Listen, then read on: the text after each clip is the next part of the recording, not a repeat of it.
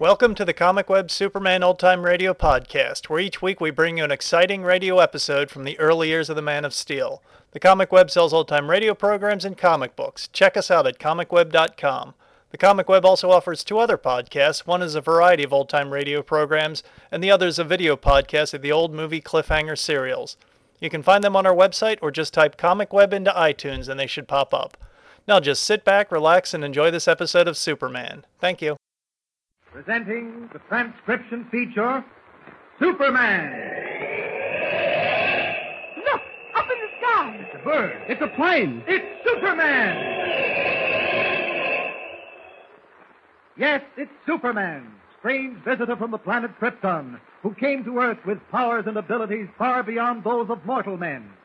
Superman who can leap tall buildings at a single bound, race a speeding bullet to its target, bend steel in his bare hands, and who, disguised as Clark Kent, mild-mannered reporter for a great metropolitan newspaper, fights a never-ending battle for truth and justice. And now to our story. When we last saw Clark Kent, he had left Jimmy Olsen and Batiste, their French Canadian guide, in the forest clearing, while he and Chuck, one of the fur smuggling gang who had given himself up, returned to the gang shack deep in the snow covered woods.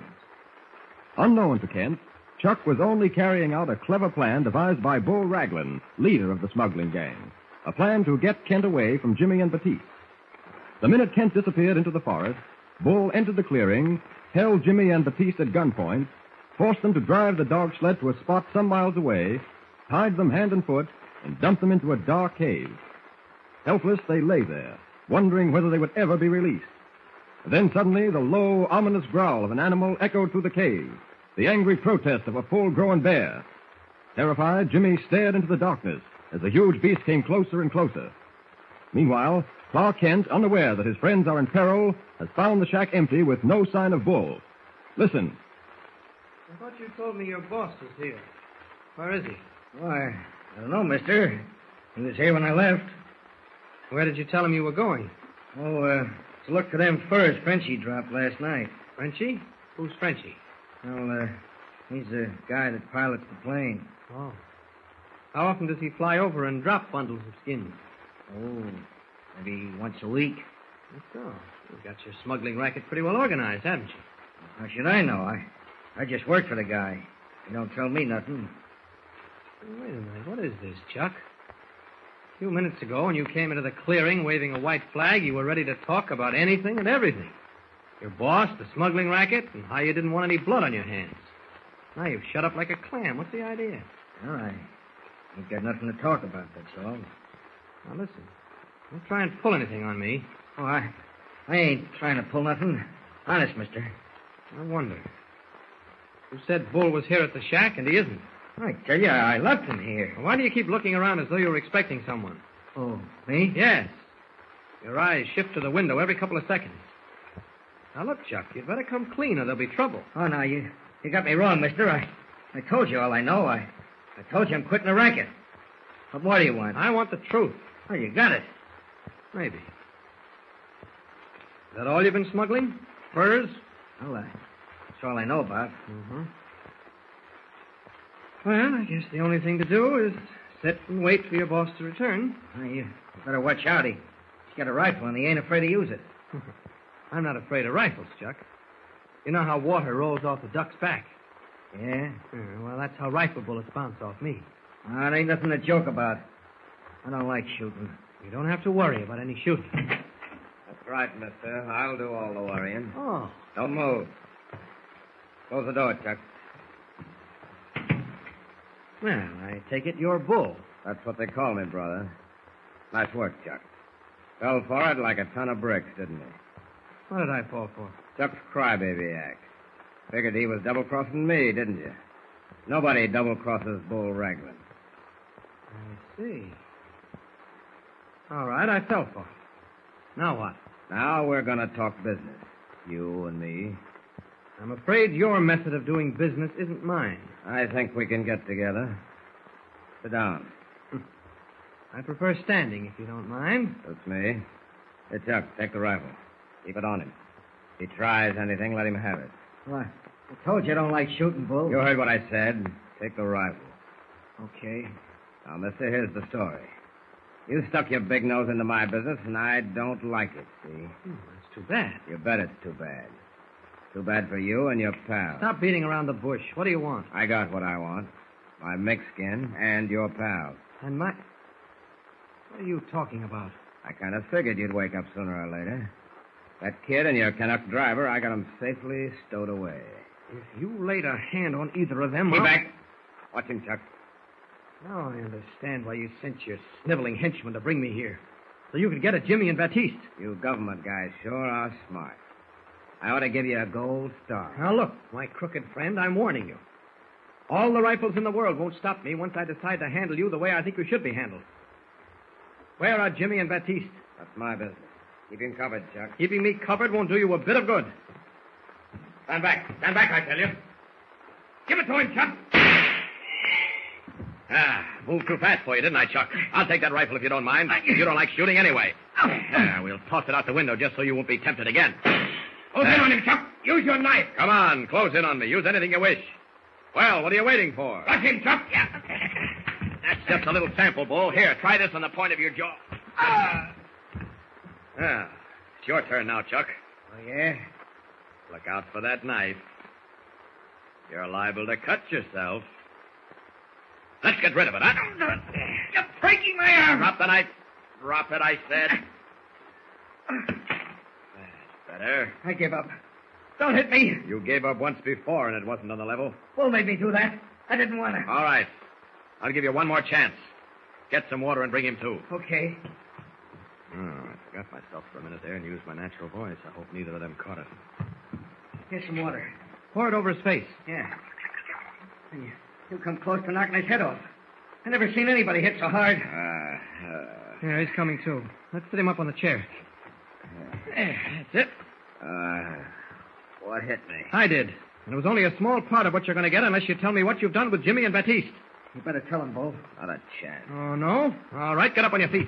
Bull, he'll murder you. This time you won't regain consciousness so fast. Wait, I'll tell you. Walk fast. I lied to you. The kid and the Canuck driver got away from me in the dog sled. I tried to stop them, but my rifle jammed. Which way did they go? Looked like they was heading back to town. Is that the truth? Yeah, it's the truth. Is he lying, Chuck? I know, mister. Why, you dirty little... Stay where you are. It won't take long to find out whether or not you're lying. Both of you are coming back to the clearing with me.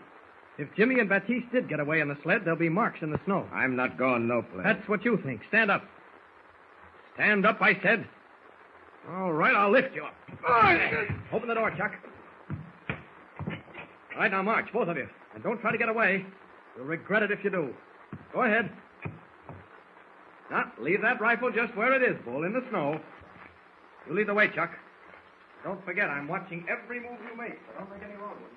Unaware that Jimmy and Batiste did not escape, but are at this very moment tied hand and foot in a dark cave some miles from the clearing, Kent follows the two smugglers as they move slowly along the narrow forest trail. Instinctively, he suspects something is wrong, but even the amazing powers of Superman cannot warn him that Jimmy and Batiste, helpless in the cave, are in danger of being attacked by an angry bear. Huddled in the darkness, they wait. The huge animal lumbers toward them, growling ferociously. Batiste, I can see his eyes shining in the dark. He comes closer. Try not to move. Oh. Batiste, what are we going to do? I do not know, Mopti. If only one of us could get loose, we might frighten him off by throwing rocks or something. There he is, big one. We do not frighten him with rock. I can hear him breathing. Batiste, he's almost on top of us. Why can't we yell at him? No, no, no, no. I'm going to try. Bull! Do not do this again. What can we do? Batiste, there must be something. Sacrebleu. Please hope it is so tight. Batiste, look out, he's on top of you. Help! Fighting courageously against overwhelming odds, Batiste makes a valiant but hopeless attempt to do battle with the giant grizzly. Meanwhile, Clark Kent has reached the clearing, found the tracks of the departed dog sled, and is following them, accompanied by the two fur smugglers, Bull and Chuck. Less than half a mile from the cave where Jimmy and Batiste are in peril, Bull suddenly stops short. That's as far as I'm going.